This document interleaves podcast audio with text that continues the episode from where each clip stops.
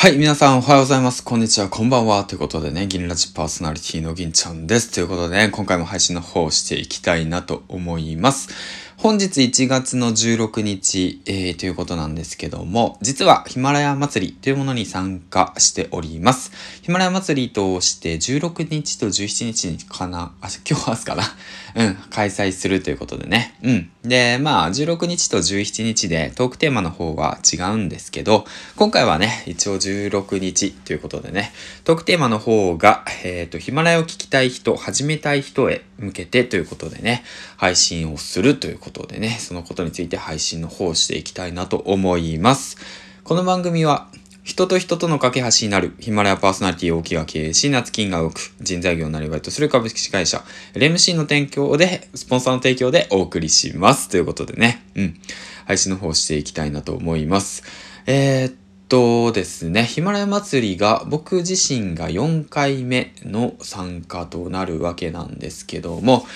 ヒマラヤのね、プラットフォーム、音声配信プラットフォームで開催されるイベントでして、うん。ね、今回もね、参加ということですね。うん。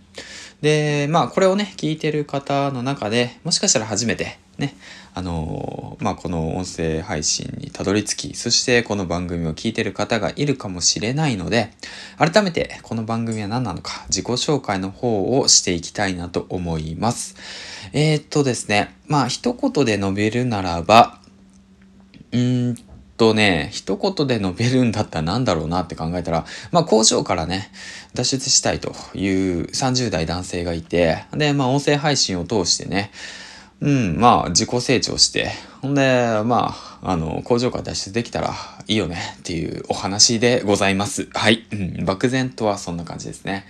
なんだかんだ言って7月の4日、2020年の7月の4日から音声配信ヒマラヤを始め、そこでマルチ配信を始めて、で、トータル大体、まあ900本ぐらい上げております。他のプラットフォームも合わせて。うん。で、まあヒマラヤでのその実績と言ったら、まあ最高ランキング、ランキングっていうのがあるんですけど、まあ最高ランキング16位。そして、えー、っと、まあフリートークカテゴリーだったら、えー、っと3位ですね、今現在。うん、っていう形で配信の方をしていますっていう感じですね。で、まあじゃあ一体何を話すのかっていうと、おっと、まあ過去の自分に向けてね、うん。でももうこれやっといた方がいいぞ、みたいな感じのことについて話してます。漠然としてるんだけど、まあ、そんな感じの音声配信です。ということで、うん。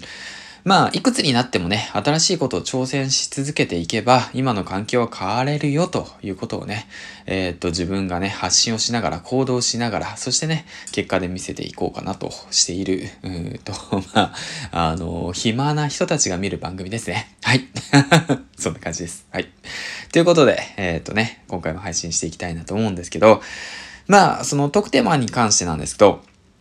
ヒマラヤを聞きたい人、始めたい人へ向けてっていう感じで、うんと、今回ね、えっと、まあ、トークテーマがあるんですけど、こちらに関してね、何を話そうかなと思って考えながら、まあ、今回話すんですけど、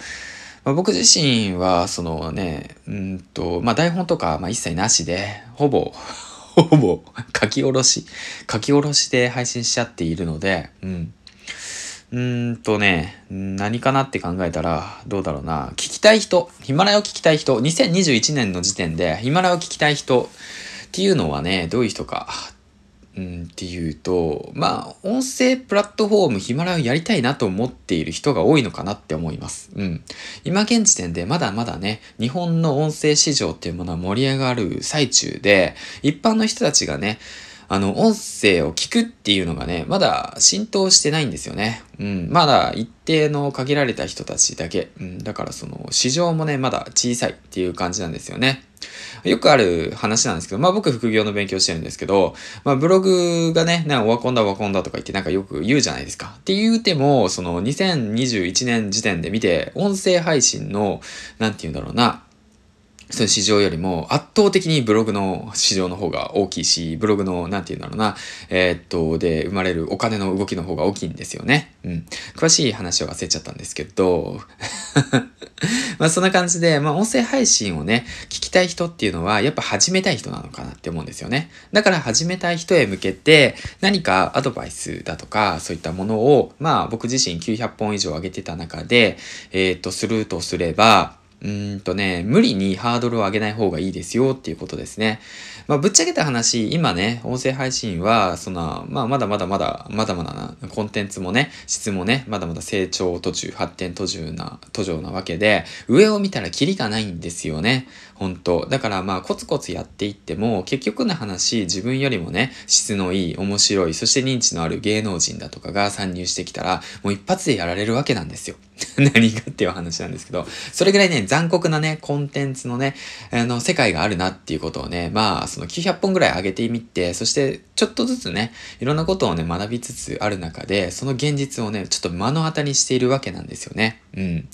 だからこそ、まあ、上見たらね、キリないなと、まあ僕は思ったんですよ。うん。だから、その音声配信を始めたい人へ向けて何が言いたいのかっていうと、一つ、楽しみましょうっていうことなんですよね。うん。最初はね、やっぱ聞いてくれる人誰もいないっすよ。ん、ランキング上がらないっすよ。うん、再生数1ですよ。それが普通ですからね。どこぞの誰かもわからない一般人の音声配信を誰が聞くんやと。うん。だからこそ、本当にね、自分が伝えたいことがあるだとか、本当にね、自分が音声配信をしたいんだ、だとか、音声配信をして、こういう目標、夢があるんだ、とか、そういった明確な目標がある人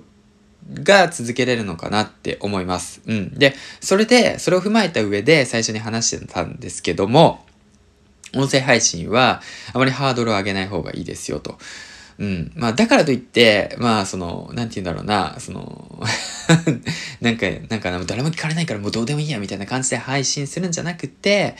とにかく、なんていうの、とにかくっていうか、まあ、ハードルを、まあ、最初から上げすぎず、期待値を上げすぎず、徐々に徐々に慣れていって、で、音声配信をするべきかなと思います。はい。ということでね、こちらでいいでしょうか。